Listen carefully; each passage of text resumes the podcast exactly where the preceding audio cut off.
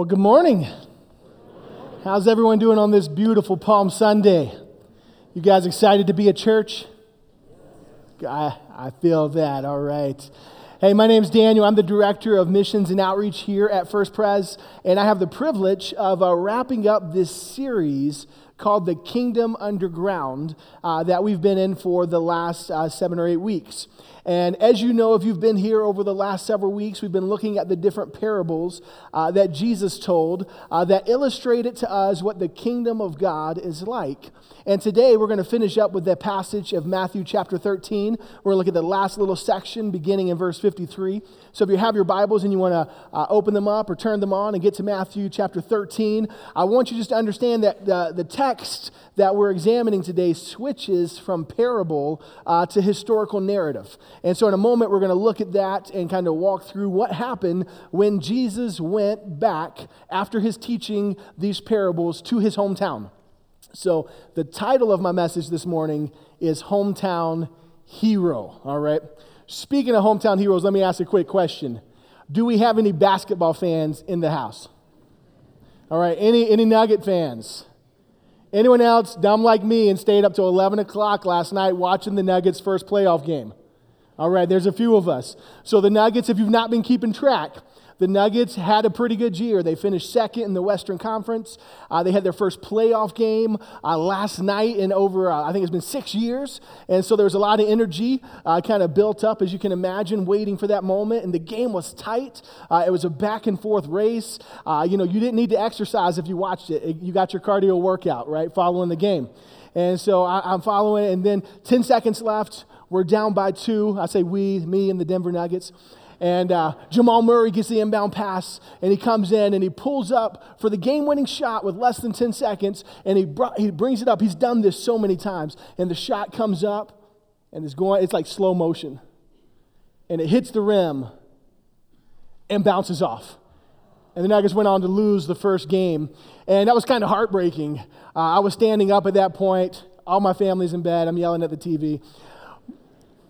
But what I thought about in that moment, knowing what our, our message was about today, Hometown Hero, is that story would have been very different if that bucket went in, as it so often does when Jamal Murray takes those shots, right? That stadium, that Pepsi Center would have erupted, right? As Jamal Murray would have been the hometown hero, right, in that moment. And uh, I just want to set the bait. It's going to happen. We will win this series. I'm going to say it from the front in confidence and faith, all right? But, uh, you know, think about Jesus. Now, be clear, I'm not comparing Jamal Murray and Jesus. Uh, Jesus was an actual, real hometown hero. And I love what we celebrate today on, on Palm Sunday. It's, it's the people of Jerusalem welcoming Jesus, waving palm branches in worship and adoration as the Savior of the world comes down the road on the back of a donkey up into Jerusalem. The whole city erupts in praise, right? Because Jesus has come. Jesus is there. He received this incredible welcome, fitting for the Savior of the world, fitting for the Lord, right? He receives the welcome that he is due. One of the, when I think of heroes, I, I often think of the military personnel who are serving our country overseas. And I don't know about you guys, have any of you ever watched those videos of soldiers coming home and surprising their families? I love those. And, and knowing that my title for today was Hometown Hero, I thought to myself, I'm going to find one of the most heart wrenching, you know, soldier coming home stories, and I'm going to show it to you guys. And I sat in my office for over an hour this week watching video after video, and I cried like a baby the whole time. And I said, I'm not going to do that to you. So I'm not going to show you a video, but I got a couple pictures here because I think I can make it through that. You know, where a soldier comes home, just the joy, the embrace, right? The, the excitement, the love. I, I think that's kind of the atmosphere on Palm Sunday as Jesus rode into Jerusalem, right? I think the, the people were so excited that he was there that they erupted in praise and, and they, they grabbed onto him and worshiped him and adored him. And that is a kind of welcome he deserves, right? A hometown hero's welcome. But we know from this text that when Jesus goes to his actual hometown, he doesn't quite receive that level of welcome that he is due. I want us to look at this in Matthew chapter 13, verse 53. You guys ready? You guys love the Bible? Good. All right, here we go. Verse 53 When Jesus had finished these parables, he moved on from there. Coming to his hometown, he began teaching the people in their synagogue, and they were amazed. They were amazed at his teaching. They were amazed by his miraculous powers from what they had seen, from what they had heard. Amazement welled up in their heart. And then I want you to watch what happens here. All of a sudden, the, the narrative turns a little bit, and they begin to ask these questions, right? Where did this man get this wisdom and these miraculous powers? They asked. Isn't this the carpenter's son? Right? Isn't his mother's name Mary? And aren't his brothers James, Joseph, Simon, and Judas? And are not all of his sisters here with us? Where then did he get all these things? And watch what happens. And they took offense at him. In a moment, they went from amazement at his teaching, amazement at his miraculous powers, and then all of a sudden, something shifts inside them, and they are no longer amazed, they are now offended. They become offended with Christ. Why? I think it's because of all the things they thought they knew about him. They understood Nazareth was a small town, maybe three to 4,000 people uh, at the time of Christ. The estimates vary a bit, but it was a small community, so most likely everyone would have known Jesus as a young boy and watched him grow up, right? And they're thinking, this can't be, right, the Savior. This can't be the Messiah. And they allow their doubts based on what they think they know about him to overshadow what he wants to do in their midst. And, and look at this it says, Jesus said to them, A prophet is not without honor except in his own town and in his own home. And then this statement is a sobering thing I want us to wrestle with this morning. And it says here, verse 58, and he did not do many miracles there because of their lack of faith.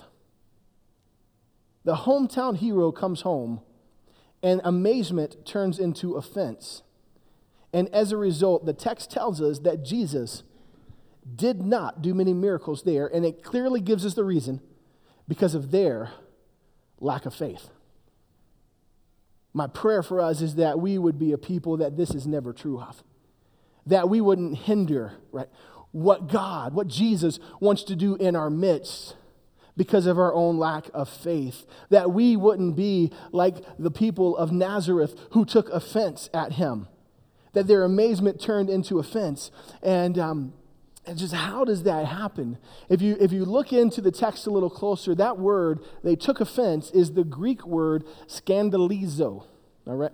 Now, I'm pretty sure I'm mispronouncing that, but I'm also pretty sure most of you don't know that. Okay, so we're going to go with scandalizo as the pronunciation for the Greek word that says they took offense. And, and here's simply what it means in the original Greek it means they refused to believe. They refused to believe. They heard his teaching, which was amazing. They saw and heard of his miraculous powers, yet, in spite of what they saw, in spite of what they heard, they chose not to believe. Belief, friends, is a choice is a choice each of us must make in our hearts. Will we believe what God has said in His Word? Or will we allow our situation, our circumstances to define us? And I believe what happened in this particular situation as I studied this text is I believe that the, the people of Nazareth entered into a place of unbelief because they allowed their logic to limit them right? Elijah, they couldn't understand how the Messiah could be from amongst them, how they could have watched him grow up, how they could have watched him become the Savior of the world. They couldn't understand it, therefore, they rejected it. And when I read that, something in my heart was like flashing warning signs. May we not be like the Nazarenes who rejected something because of our inability to understand it. How many of you believe that God might want to do something in our midst, in our lives, through our lives that we don't understand? Right? I believe God wants to do stuff that we don't understand, but too often, perhaps in my own life, I have limited Him based on my logic, based on my inability to understand. I've allowed intellect to rule the day rather than faith. I know you guys haven't done that, so excuse me for a minute while I preach to myself, all right? Now, Jesus here is, a, is addressing um, you know, the, the people of Nazareth, uh, but there's another passage in Matthew chapter 11 where Jesus deals with this issue of people being offended by him. And I want us to look at this together. It's, it's about John the Baptist. Matthew 11, verse 2 says this When John, who was in prison, heard about the deeds of the Messiah, he sent his disciples to ask him, Are you the one who was to come? Or should we expect someone else? Now, as I was reading my notes this morning, this wasn't, this wasn't there, but I felt like the Lord put something in my heart, and I believe it's, it's for someone here today. I, I was reminded, all of a sudden, this is John the Baptist, right? This is John who, who, when he saw Jesus coming to be baptized, when he saw Jesus, when John was in the Jordan River baptizing folks, and Jesus came, John lifted his voice. The same guy lifted his voice and said, Behold, the Lamb of God who takes away the sin of the world. Right? He made a bold proclamation about who Jesus was. He is the Lamb of God who was sent to take away the sins of the world. Now, watch what happens later. He's no longer walking free in the light. He's now trapped in a dungeon of darkness in a prison cell. And while he's in his prison cell, he sends his disciples to ask Jesus, Are you the one? Or should we look for someone else? The same man who boldly proclaimed, days, weeks, months before, behold the Lamb of God who takes away the sin of the world, now is saying, Are you the one? You see, doubts began to creep in with John, right? Doubt about, is he really the one? How many of you know sometimes when your circumstances change, you begin to doubt things that previously you were convinced of? And what I felt like the Lord put in my heart to share with you this morning is this simple little thing that's so powerful to our faith, so, so critical that we hold on to, and that's simply this and I believe someone really needs to hear this today. Never doubt in the darkness what God has shown you in the light. Never doubt in the darkness what God has shown you in the light. You see, when John was free, he boldly proclaimed, Behold, the Lamb of God who takes away the sin of the world. But now his situation has changed and doubt creeps in. And he says, Are you the one? Are you the one? And watch this verse 4. Jesus replied to his disciples, Go back and report to John what you hear and see. The blind receive sight, the lame walk, those who have leprosy are cured and cleansed, the deaf hear, the dead are raised, and the good news is proclaimed to the poor. And then he says this, which I think is interesting here Blessed is anyone who does not stumble on account of me. Uh, the New King James Version words it this way Blessed are those who do not take offense at me. Blessed are those who are not offended because of me. Now, why would John include that here? That doesn't make sense. Uh, Jesus gives his resume. Oh, the, the blind see, the lame walk, those with leprosy are cleansed, the dead are raised to life. Blessed are those who are not offended by me.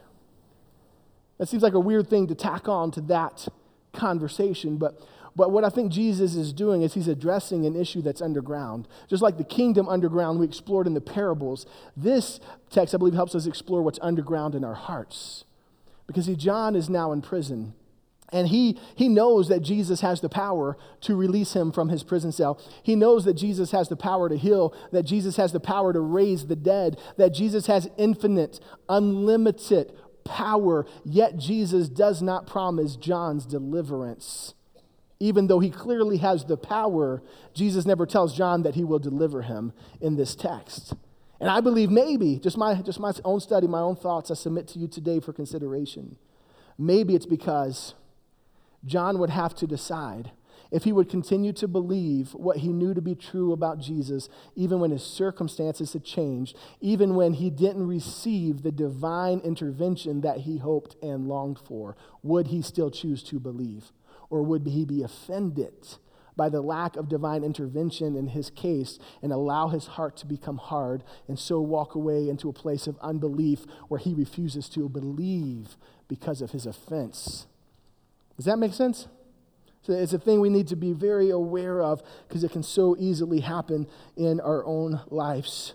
I believe as Jesus is addressing uh, the people in his hometown of Nazareth, I believe he's addressing this core issue of unbelief.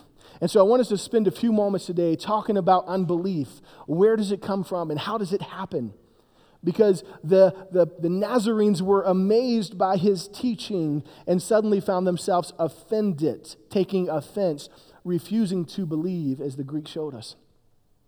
And so, how does unbelief creep up in our hearts? I, and as I was preparing, I got three uh, kind of distinct areas where unbelief can kind of creep into our hearts if we're not cautious. And I want to share those with you this morning. Okay, I'm sure there are many more.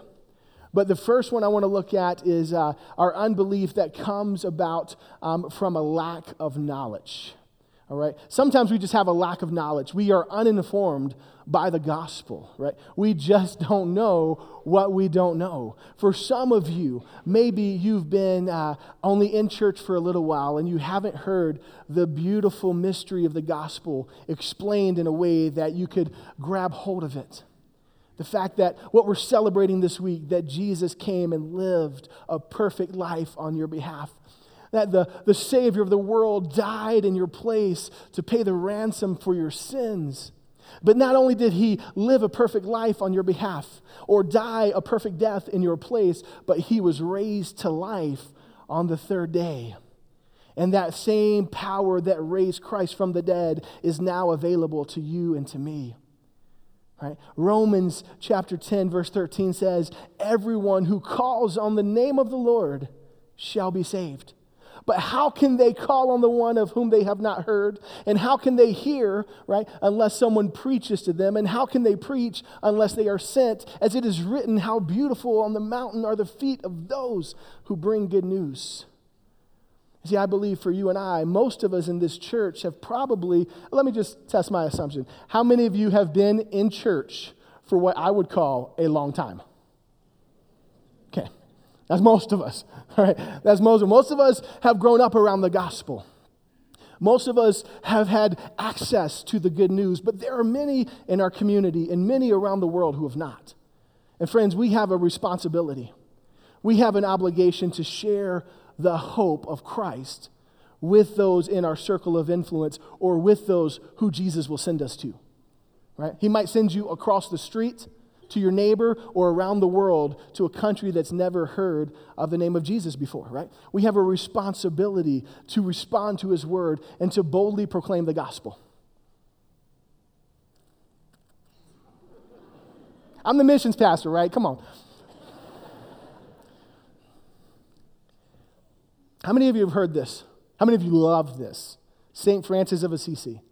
Preach the gospel at all times. When necessary, use words. Right? I think St. Francis would roll over in his grave if he knew that we used his quote as an excuse for our cowardice to say, I'm just going to let my little light shine. I'm not actually going to speak the gospel. Yes, we should let our light shine. Yes, our lives should preach the gospel. But the word, when Jesus sends us out to proclaim the good news, is the Greek word kerusu, which means to boldly proclaim like a herald. It's not just let my little light shine, it's I'm going to share the gospel with you because it is powerful. If you're uncomfortable, it's because you're being convicted right now. Just wanted to let you know that, okay? So, our, the key here to dealing with unbelief because of a lack of knowledge is simply to expose ourselves or to expose others to the gospel, right? To be bold in our proclamation of the gospel. I want to move on because this, most of us know, right? And if you don't know, please come talk to me. I want to tell you about the hope we have in Christ. All right, but let's move on to the second. The second area where I think unbelief can creep in is through a lack of trust. Okay, a lack of trust. And this will this will this will get some of us, right? Because many of us have been disappointed somewhere along the way in our Christian experience. Right? So, sometimes God doesn't show up the way you expect him to. Sometimes God doesn't do what you thought he would do, and sometimes we find ourselves disappointed, right? In what we expected to happen that didn't happen, and that disappointment can sometimes lead to disillusionment we are disillusioned by disappointment, right? And, and, as a result of that, sometimes we, we fail to trust God, We fail to trust what God is doing. Because we can't understand what his hand is doing, we feel like we cannot trust his heart, which is so not true. How many of you know we can trust the heart of God even when we can't understand what his hand is up to? This time last year, I was watching my mom lose a battle to cancer. And my mom was an incredible woman of faith. She had seen the miraculous. She had prayed for people and seen them instantly healed. She herself had experienced uh, healings in her own body. And when she was diagnosed with cancer, uh, she was convinced, right, that God was going to heal her because she had seen and experienced his healing power. And I remember flying home to, to be with my mom when she was in the hospital and the doctor said that her liver was failing and she only had a matter of days left. And I'll never forget being in the hospital room, and, and our, our worship leader from the church had come and, and was uh, leading a time of worship. And, and this was a picture of my mom laying in her hospital bed with days left to live, with her hand lifted in worship, saying that God, no matter what happens, you are good. God, whether you heal me or not, you are the healer. God, you are worthy of my praise no matter what's going on around me. And in that moment, I learned a lesson I'll never forget from my mom. That even when our circumstances are shaky, our faith doesn't have to be, as long as we are anchored in the right place. I love this scripture in Hebrews chapter 6 that says, Because God wanted to make the unchanging nature of his purpose very clear to the heirs of what was promised, he confirmed it with an oath. And God did that so that by two unchangeable things, in which it is impossible for God to lie, we who have fled to take hold of the hope set before us may be greatly encouraged. And I love this part. We have this hope as an anchor for the soul, firm and secure it enters into the sanctuary behind the curtain where our forerunner, Jesus, has entered on our behalf. He has become a high priest forever in the order of Melchizedek. We have this hope that is an anchor for our souls. But sometimes we're tempted to drop our anchor in the wrong place right? Sometimes we're tempted to put our trust in what we want God to do for us rather than putting our trust in who God is. Right? God doesn't want you just to trust in your desired outcome. That leads to a shaky faith. But when you drop your anchor, that's the key here, when you drop your anchor and you are rooted to the consistency of his character, you find that your faith is able to withstand the shakiest of circumstances because your hope is in Christ alone. Not necessarily in what you want him to do, but in who he is. I love that scripture that talks about the peace that passes understanding. That sounds good. I'd like to get some of that. Right? I heard someone say this. He said, We don't get the peace that passes understanding until we're willing to give up our right to understand. So, what's more important to you? Understanding what God is doing or trusting who He is? See, that's the journey the Father's had me on this, this entire year, is bringing me to a place of deeper trust in Him that even when I can't discern what He is doing, I can trust fully in who He is.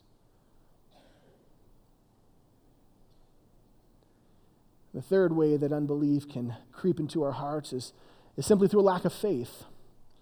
And I want to be clear here. I'm not saying that a lack of faith, that if you believe hard enough, you can, you can manipulate God to do what you want Him to do, right? Some people believe if I can just believe a little more, if I can just have a little more faith, then God would fill in the blank. No, no, no, no.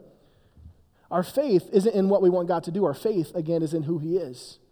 And see, the folks of Nazareth, their faith, they couldn't put their faith in who God was because of what they thought they knew about Him. And, and here's the, the dilemma I see here is sometimes our faith is limited by our logic. Sometimes faith is limited by our intellect.